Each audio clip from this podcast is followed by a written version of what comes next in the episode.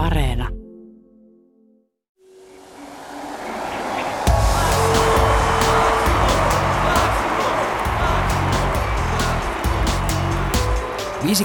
päinen yleisö huutaa hurmiossa taistelijan nimeä.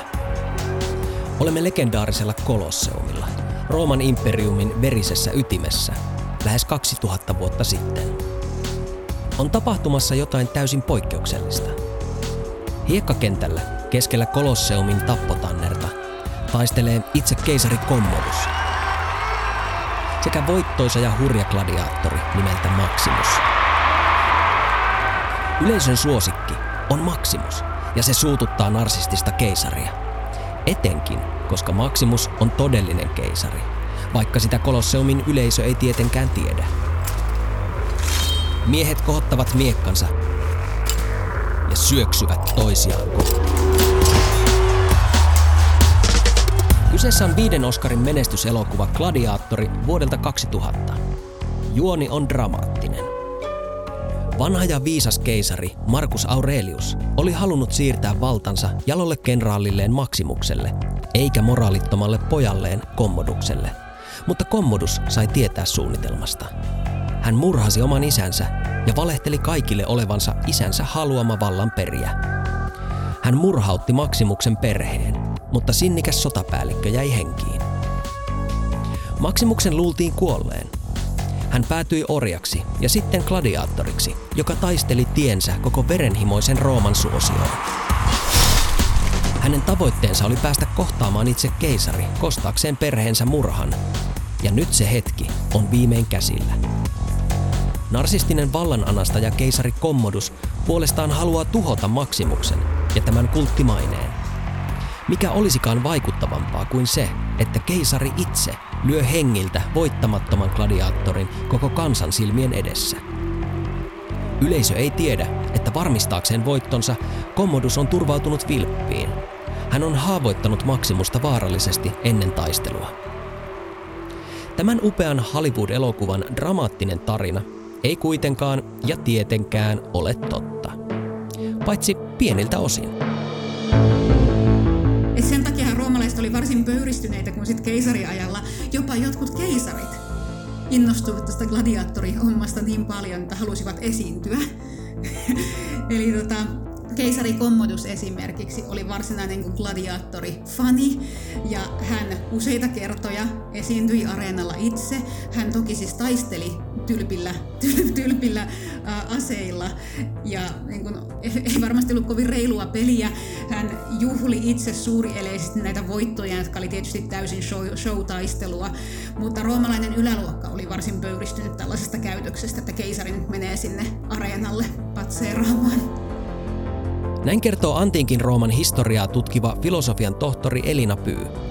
Hän työskentelee tutkijalehtorina Suomen Rooman instituutissa Italian Roomassa. Keisari Commodus siis todella taisteli itse gladiaattorina, vaikka ei tietenkään koskaan elokuvahahmo Maksimusta vastaan. Commodus kuitenkin ihaili gladiaattoreita. Mutta miksi? Gladiaattorithan olivat orjia, jotka pakotettiin taistelemaan henkensä edestä, eikö? Vai olivatko gladiaattorit kuitenkin myös jotain muuta? Sellaisia näkemyksiä on myös esitetty, että gladiaattorit olivat ikään kuin oman aikansa huippuurheilijoita, jotka vertautuvat jossain määrin nykyisiin vapaaottelijoihin. Mä olen Henry Tikkanen Yle Tieteestä ja tämä on Tiedetrippi-podcastin jakso nimeltä Gladiaattorit, antiikin Rooman rocktähdet. Nyt me lähdemme aikamatkalle parin tuhannen vuoden takaiseen antiikin Roomaan. Niinhän sitä sanotaan, että kaikki tiet johtavat Roomaan. Sanonta viittaa siihen, että jokin paikka on tapahtumien keskipiste. Ja sellainen antiikin Rooma todellakin oli. Se oli sotakone, jonka voittamattomat legioonat muodostivat antiikin maailman tehokkaimman armeijan. Se oli insinöörien imperiumi, joka kehitti betonin ja rakensi maailman kehittyneimmän tieverkoston sekä vesijohdot kaupunkeihin. Se oli viihteen supervalta, joka loi antiikin maailman verisimmät näytökset ja suosituimman tapahtuman, gladiaattoritaistelut. Gladiaattoriaika kesti noin 700 vuoden ajan, mutta sille ei silti ole olemassa selkeää alku- tai loppupistettä. Se kuitenkin alkoi Rooman tasavallan aikana, jolloin kaupunkivaltio laajeni nopeasti ja aggressiivisesti välimerelliseksi suurvallaksi. Ensimmäinen tämmöinen historiallinen maininta gladiattoritaisteluista on vuodelta 264 ennen ajanlaskun alkua. Silloin Junius Brutus Peran, hän oli sitä vainaja, niin hänen kaksi poikaansa ilmeisesti järjestivät gladiattorinäytöksen, jossa kolme paria gladiaattoreita taisteli toisiaan vastaan Rooman Forum Boariumilla, tällaisella julkisella torilla. Rooman keisariajan tutkija Elina Pyy kertoo, että gladiaattoritraditio sai alkunsa elitin hautajaisissa järjestetyistä rituaalitaisteluista. Orjia tai sotavankeja pakotettiin taistelemaan kuolemaan asti. Kysehän oli siitä, että vaikka nimellisesti tarkoitus oli kunnioittaa vainajaa, niin tästä muodostui totta kai hyvin nopeasti poliitikkojen, roomalaisten nousevien nuorien poliitikkojen tapa tavoitella kansansuosiota. Eli kun kansalle järjestettiin näitä näytöksiä, niin se sitten äh, luultavasti palkittiin seuraavissa vaaleissa, tai ylipäätään se saattoi niin nostaa tätä sosiaalista statusta. Rooman historian voi jakaa karkeasti tasavallan aikaan ja keisariaikaan. Tasavallan aika päättyi vuonna 27 ennen ajanlaskun alkua. Tasavallan lopulla jo, niin tässähän kävi sitten niin, että näitä näytöksiä ei välttämättä aina järjestettykään heti hautajaisten jälkeen tai heti kuoleman jälkeen, vaan niitä saatettiin lykätä, vaikkapa sitten sinne vaalikauteen, positiivisen vaikutuksen optimoimiseksi. Ja niitä alettiin myös sitten järjestää tämän hautajaiskontekstin ulkopuolella myöhäistasavallan aikana. Eli esimerkiksi niin kuin jonkun sotilaallisen menestyksen niin siitä kiitoksen antamiseksi Jumalille tai sitten niin kuin jonkun äh, sotilaallisen onnen pyytämiseksi. Eli niin kuin tavallaan siihen tuli muita kontekstia myös ja se alkoi se traditio muuttua. Tämä jakso alkoi mukailmalla gladiaattorielokuvan kohtauksesta, koska elokuvat ovat muokanneet eniten mielikuviamme antiikin Rooman kuuluisista gladiaattoreista. Populaarikulttuurissa gladiaattorit esitetään kahlittuina orjina, jotka heitetään areenalle taistelemaan henkensä edestä. Vastaan tulee lihaksikkaita jättejä hirmuisissa haarniskoissa, tiikereitä ja muita petoja, hevosvaljakoita ja jousiampuja ja mitä ikinä. Sitten lentää verta ja suolenpätkiä upeiden taistelukoreografioiden kerran. Sellainen on nykyajan viihdeteollisuuden mielikuvituksen tuotetta, koska ensinnäkin gladiaattorit taistelivat aina pareittain. Mutta eivätkö gladiaattorit sitten taistelleet keskenään niin kauan, että toinen kuoli? Ei välttämättä. National Geographic-lehdessä julkaistiin heinäkuussa 2021 juttu, joka haastaa stereotypiat gladiaattoreista. Gladiaattoreiden varusteista on nimittäin tehty replikoita – joita nykyajan taisteluekspertit ovat kokeilleet tositoimissa. Näiden kokeilujen perusteella gladiaattorit eivät ehkä yrittäneet tappaa toisiaan. Ensinnäkin, gladiaattorit olivat erittäin hyvin suojattuja. Heillä oli kilpi, haarniska, kypärä sekä erilaisia panssareita käsissä ja jaloissa. Toisekseen heidän aseistuksensa oli hyvin alimitoitettu tällaista panssarointia vastaan – Gladiaattorin ase oli usein lyhyt miekka. Tästä kaikesta herää kärjistetty kysymys, että miksi kukaan kantaisi 20 kilon edestä suojavarusteita veitsitappeluun? Mutta siis siellä oli totta kai paikan päällä, siellä oli huoltohenkilökunta, siellä oli lääkintähenkilökunta paikalla huolehtimassa sitä haavoittuneista. Eli niin kun on hirveän vaikea antaa mitään lukuja. Ja niin kuin kukaan tutkija ei mielellään anna mitään prosentuaalisia lukuja, kun puhutaan Rooman valtakunnasta. Mutta jos nyt pitäisi suunnilleen arvioida, niin ehkä semmoinen niin 20 prosenttia areenalle menevistä gladiaattoreista voisi olla realistinen arvio, että kuoli ja muut sitten selviyty. Näin kertoo antiinkin Rooman historiaan perehtynyt Elina Pyy. Gladiaattorit eivät siis olleetkaan verenhimoisen viihdekoneiston teurasjätettä, kuten elokuvissa usein esitetään. Näiden taistelijoiden vammoja hoidettiin, joka on selvä merkki siitä, että taistelijat pyrittiin pitämään hengissä. Itse asiassa Kolosseumin gladiaattorien lääkärinä toimi muun muassa kreikkalainen Claudius Galenos, josta tuli myöhemmin keisari Markus Aureliuksen henkilääkäri ja yksi kuuluisimmista antiikin lääketieteen hahmoista – Me tiedetään gladiaattoreista, jotka on selviytynyt eläkepäiviin asti erityisesti piirtokirjoitusten avulla. Että on löytynyt, löytynyt gladiaattorien hautapiirtokirjoituksia, jotka sitten on niin kuin pykännyt joko hänen perheensä, gladiaattoreillahan oli joskus myös perhettä, tai sitten tota, nämä muut fellow gladiaattorit siitä samasta gladiaattorikoulusta.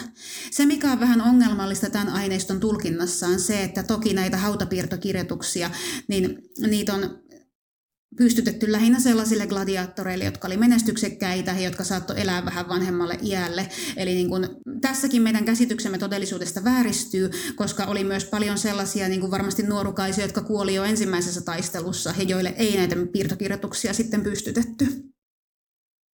Jos nykyaikainen huippuurheilija kuolee, se on aina poikkeus ja onnettomuus.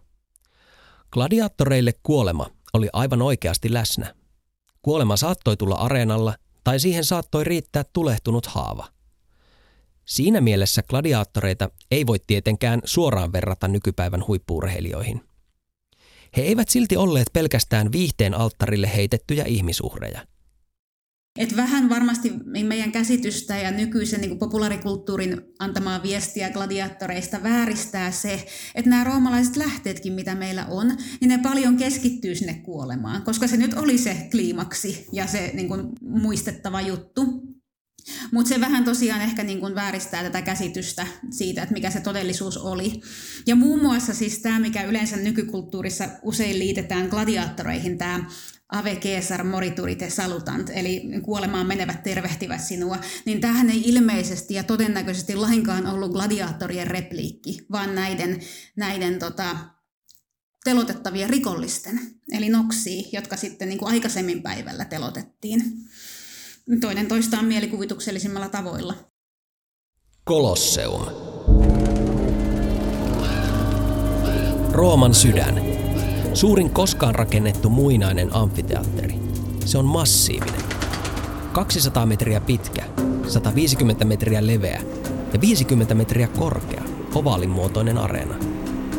Yli 50 000 ihmistä kylpeä auringossa ja hurraa. On aamu ja kisojen ensimmäinen vaihe, Venationes, eläinnäytökset, on käynnissä.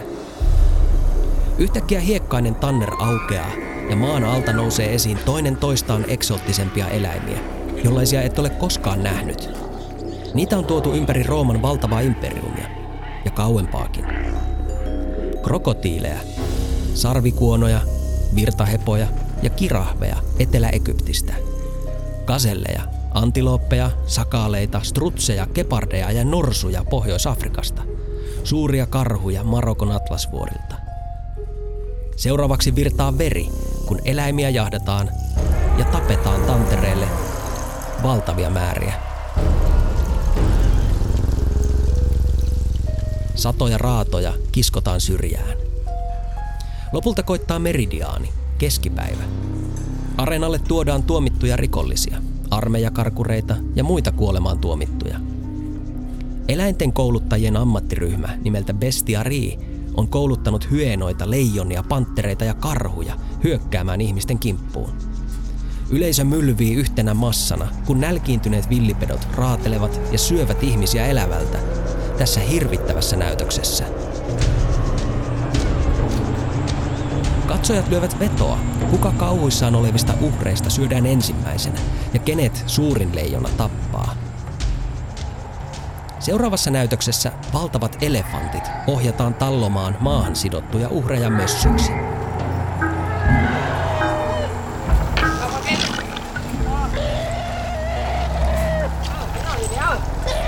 Antiikin Rooman kisat olivat kuin massiivinen Super Bowl, mutta sillä erotuksella, että tapahtuma oli yltiöraakaa splätteriä. Kisat olivat sponsoreiden ja järjestäjien, eli editorien, valtava mainosalusta – jonka avulla he saattoivat edistää näkemyksiään ja kasvattaa suosiotaan suuren yleisön silmissä. Koko Rooma nimittäin osallistui kisoihin, niin rikkaat kuin köyhät, miehet ja naiset, lapset ja eliitti. Kun kansan verenhimo oli tyydytetty aamun ja keskipäivän näytöksissä, oli gladiaattoritaisteluiden aika. iltapäivän ohjelma meni yleensä niin, että siellä oli ehkä kymmenen tai vähän useampi gladiaattoriparia taistelemassa. Gladiaattorit taisteli aina pareittain. Ja tämmöinen yksi taistelu ei varmaan ole kestänyt ehkä 10-15 minuuttia pidempään. Mutta Kolosseumin avajaisissa Priskus ja Verus-nimiset gladiaattorit oli molemmat niin hyviä, että he ilmeisesti taistelivat tuntikausia. Ja sitten lopulta tarinan mukaan antautuivat samanaikaisesti, minkä seurauksena keisari sitten myönsi molemmille vapautensa. Eli he olivat kuuluisia sen takia, että he olivat niin liian hyviä toistensa vastustajiksi ja järjestivät mahtavan shown. Näin kertoo Suomen Rooman instituutin tutkijalehtori Elina Pyy.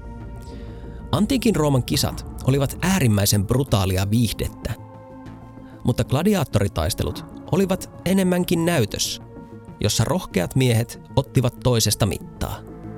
Gladiaattorin asema roomalaisessa yhteiskunnassa oli todella paradoksaalinen. Et tietyllä tapaa gladiaattori edusti sellaista niin kuin virtuushyvettä, joka on hyvin keskeinen hyve roomalaisessa ajattelumaailmassa, arvomaailmassa. Se tarkoittaa tällaista miehistä sota, sotakuntoista sotakuntoisuutta ja rohkeutta, mutta samalla myös sit sellaista mielentyyneyttä, rohkeutta, arvokkuutta, katsoa kuolemaa silmästä silmään ja hyväksyä se. Gladiaattorit edusti tätä ja se heidän taistelunsa toimi mallina muille kansalaisille tästä roomalaisesta perushyveestä. Ja se oli hyvin ihailtu asia. Mutta sitten taas samaan aikaan gladiaattorit ryhmänä niin he olivat hyvin tällaista niin kuin halveksittua ala-arvoista kansanluokkaa, joka vertautuu prostituoituihin, prostituoituihin ja näyttelijöihin. Roomalaiset halveksu syvästi kaikkia, jotka esiin, niin kuin esiintyviä taiteilijoita. Ja heillä ei ollut, siis niin kuin edes vapauduttuaan, heillä ei ollut täysiä kansalaisoikeuksia. He olivat tavallaan tällaisen niin kuin infamian, eli häpeän piirissä aina, eivät saaneet toimia todistajina oikeudenkäynneissä, eivät saaneet siis niin kuin täysiä kansalaisoikeuksia. Rooman lain mukaan gladiaattorit olivat omaisuutta, eivät kansalaisia. He eivät kuitenkaan olleet kahleorjia siinä mielessä, kuten afrikkalaisia orjuutettiin siirtomaa-aikakaudella yli tuhat vuotta myöhemmin. Hyvät ja menestyvät gladiaattorit saattoivat rikastua. He eivät eläneet tyrmässä. Heistä saattoi tulla vapaita miehiä. Omistajalleen gladiaattori oli sijoitus – Ensin gladiaattorikouluttajan piti ostaa potentiaalinen taistelija esimerkiksi orjamarkkinoilta. Sitten hänet piti kouluttaa hyvin ja pitää hyvässä ravinnossa. Omistajan etu ei siis missään nimessä ollut se, että hänen kallis sijoituksensa valuisi verilammikoksi amfiteatterin hiekkaan. Kun gladiaattoreita vuokrattiin editoreille eli kisojen järjestäjille, niin sopimukseen kuului, että mahdollisen kuoleman koittaessa editorin oli maksettava gladiaattorin omistajalle tietty hinta. Huolimatta alhaisesta asemastaan yhteiskunnassa, menestyvät taistelijat saattoivat ansaita itselleen paljon rahaa. Huippugladiaattorin omistaja saattoi tienata suojattinsa ottelusta jopa legionalaisen vuoden palkan. Taistelija sai tästä siivun itselleen. Menestyksekkäät gladiaattorit olivat vetonauloja, joka tarkoitti parempaa bisnestä. New Yorkin yliopiston taidehistorioitsija Catherine Welch kuvailee gladiaattoreiden olleen kuin seksikkäitä rocktähtiä National Geographic-lehden jutussa.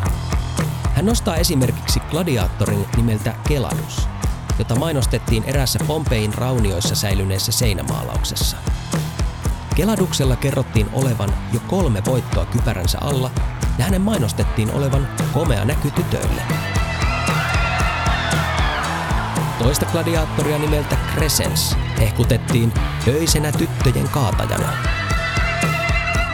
Puhtaasti bisnesnäkökulmasta ajateltuna hyvän gladiaattorin ja vetonaulan kuolema olisi ollut omistajan taloudellisten etujen vastaista. Gladiaattorielokuvassa Maximus on entinen Rooman armeijan kenraali, joka joutuu uuden keisarin epäsuosioon. Keitä gladiaattorit todellisuudessa olivat? Elina Pyy. Tuonne gladiaattorikouluunhan saattoi päätyä kolmea tietä. Eli yksi ja ehkä varmaankin yleisin oli se, että päätyi orjaksi sotavankeuden kautta. Ja sitten tämä gladiaattorikoulun omistaja osti, osti sinne koulutukseen parhaaksi valikoimansa yksilöt. Toinen oli sitten se, että tuli tuomituksi jostain rikoksesta ja tuomittiin gladiaattorikouluun. Eli näin niin kuin vapaa kansalainen tavallaan saattoi menettää sen vapautensa ja päätyä sinne. Ja sitten kolmas oli se, että vapaa kansalainen vapaaehtoisesti omasta tahdostaan listautui gladiaattorikouluun koulutettavaksi. Ja tätä sitten niin kuin roomalaisessa kirjallisuudessa esimerkiksi kovasti paheksutaan, että eihän tällainen ole sopivaa vapaalle kansalaiselle, mutta sitä silti tehtiin. Jos joku kansalainen oli joutunut esimerkiksi pahasti velkoihin, saattoi hän etsiä uutta nousua gladiaattorin uralta. Rooman lakien mukaan Rooman kansalaisia ei voitu teloittaa ilman oikeudenkäyntiä, ja koska gladiaattoritaisteluissa niin saattoi käydä, täytyi gladiaattoriksi haluavan luopua kansalaisoikeuksistaan. Jotkut Rooman kansalaiset päätyivät gladiaattoreiksi, koska he olivat tehneet sen verran vakavan rikoksen, että siitä tuomittiin palvelemaan gladiaattorina – se oli lievempi rangaistus kuin teloitus, koska menestyksekkään gladiaattorin oli mahdollista voittaa vapautensa takaisin. Myöhäisantiikin aikana gladiaattorin piti palvella kolme vuotta, ennen kuin hän saattoi eläköityä, ja viiden vuoden kuluttua hänelle sitten saatettiin myöntää vapaus. Vaihtelua toki oli. Joskus leikkausraja oli 15 taistelua, jonka jälkeen saattoi saada koristellun puisen miekan merkiksi vapaudesta. Jotkut eivät kuitenkaan halunneet vapautta. Sitten on tällainen toinen kuuluisa maininta. Sisiliasta on löytynyt hautapiirtokirjoitus tällaiselle gladiaattorille kuin Flamma, joka oli syyrialaista alkuperää ilmeisesti. Sen hautapiirtokirjoituksen mukaan hän taisteli 34 taistelua, voitti niistä 21, osa päättyi tasapeleihin, ja hänelle ilmeisesti tarjottiin tätä vapautta useamman kerran, olisiko ollut neljä kertaa jopa, ja hän kieltäytyi joka kerta ja halusi jatkaa taistelemista, kunnes sitten lopulta kuoli areenalla. Flamma tunnetaan yhtenä hurjimmista antiikin Rooman gladiaattoreista. Hän ehti taistella valtavan määrän otteluita ennen kuolemaansa noin 30-vuotiaana. Kuulostaa oudolta, että hänellä oli lukuisia mahdollisuuksia lopettaa ja jatkaa elämää vapaana miehenä, mutta hän ei tarttunut niihin. Ehkä gladiaattorin oli vaikea sopeutua yhteiskuntaan, jos ei osannut muuta kuin taistella. Ehkä mylvivän yleisön suosioon ja taistelun huumaan jäi koukkuun. Eikä tappio välttämättä tarkoittanut kuolemaa, jos oli yleisön suosikki. Gladiaattorillahan oli siis useimmiten aina mahdollisuus antautua ja pyytää armoa. Et siinä tilanteessa hän niin nosti sormensa sen merkiksi, että, että hän antautuu ja sitten kisojen järjestäjä eli editor, niin hän sitten päätti sen, että kuinka tässä käy, tapetaanko vai annetaanko elää. Ja yleisön reaktioilla oli valtavan suuri vaikutus tähän. Että niin se, että se, miten yleisö ää, symppasi joitakin gladiaattoreita ja toisia ei, niin sillä oli iso vaikutus siihen, että miten näissä taisteluissa lopulta sitten kävi. Mutta siis tosiaan sellaisiakin kisoja oli, joissa ei ollut mahdollisuus anoa tätä armoa ollenkaan, mutta tämä traditio vaihteli. Et keisari Augustuksen aikana tällaiset kiellettiin kokonaan, ja sitten myöhemmin nämä niin sanotut pahat keisarit kuitenkin sitten järjesti niitä ilmeisesti. On mielikuvitusta kutkuttavaa miettiä, millaisia uskomattomia tarinoita noin 700 vuoden gladiaattoriajalle mahtuu, mutta jotka ovat painuneet historian hämärään. Se tarjoaa mahdollisuuden taiteelliseen näkemykseen antiikin historiasta elokuvien ja TV-sarjojen tekijöille, joiden kestosuosikki aihe gladiaattorit ovat. Miksei se olisi tarina Maksimuksesta, kenraalista, joka oli niin hyvä ja jalo, että vanha viisas keisari Markus Aurelius tahtoi luovuttaa valtakunnan hänen huomaansa. Kenraalista, josta tuli nimellä espanjalainen tunnettu hurjagladiaattori – joka halusi kostaa hänen perheensä murhanneelle ja keisari Kommodukselle. Vaikka elokuvassa on otettu taiteellisia vapauksia historiallisissa tosiasioissa, niin keisari Kommoduksen todella kuvaillaan olleen megalomaaninen narsisti. Keisariksi tultuaan hän muun muassa nimesi Rooman uudelleen itsensä mukaan. Hän nimesi myös kuukaudet, kenenpä muun kuin itsensä mukaan. Commodus myös todella esiintyi gladiaattorina areenalla ja hänen vastustajiaan todella oli haavoitettu ennen taistelua. Commodus ihaili Herkuleen legendaa, joten hän pukeutui leijonan taljaan ja heilutteli suurta nuijaa, kuten myyttinen Herkules. Hän hakkasi strutsien päitä poikki ja tappoi läjäpäin avuttomia tai avuttomiksi tehtyjä eläimiä ja myös ihmisiä. Commodus ei kuitenkaan ollut gladiaattori, vaan huomion kipeä epävakaa keisari, joka lopulta salamurhattiin. Todelliset gladiaattorit olivat ammattitaistelijoita, jotka kohtasivat vaaroja noustakseen maineeseen. Suomen Rooman instituutin tutkijalehtori Elina Pyy. Mutta kuitenkin mä olisin varovainen tekemään sitä vertailua nykyiseen huippuurheiluun. Se tuntuu vähän makaberilta, koska tota, kuitenkin se kuolema on eri tavalla, oli eri tavalla läsnä gladiaattoreille. Et, et vaikka 80 näistä gladiaattorista olisi selvinnyt, niin siitä huolimatta tässä on merkittäviä eroja nykyurheilun ja tämän antiikin kontekstin välillä, että näillä gladiaattoreilla ei ollut mahdollisuus esimerkiksi päättää juurikaan näistä omista taisteluistaan. He kuuluvat toiselle, he olivat toisen omaisuutta. Se kuoleman mahdollisuus oli aina läsnä, vaikka se olisi joskus ollut epätodennäköinen. Ja tiedetään myös, että jotkut gladiaattorit, jotka päätyivät niin orjakaupan kautta sinne, niin he eivät olisi halunneet taistella. Että meillä, on, meillä on jäänyt todistusaineistoa siitä, että jotkut gladiaattorit teki itsemurhan ennen areenalle päätymistä, koska eivät halunneet kokivat sen nöyryyttävänä päätyä sinne. Gladiaattoreita ei ehkä voi verrata nykypäivän huippuurheilijoihin, mutta tavallaan he olivat sitä omalla verisellä ja raalla aikakaudellaan. Antiikin Rooma oli kaikessa kauneudessaan ja kauheudessaan jotain sellaista, mitä voimme tänä päivänä vain kuvitella.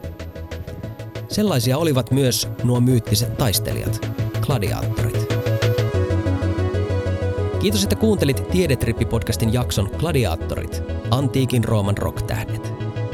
Jos antiikin Rooman historia kiinnostaa, niin Yle Areenasta löytyy useita Tiede Ykkösen jaksoja aihepiiristä. Yle Areenasta löytyvät myös kaikki muut Tiedetrippi-podcastin jaksot.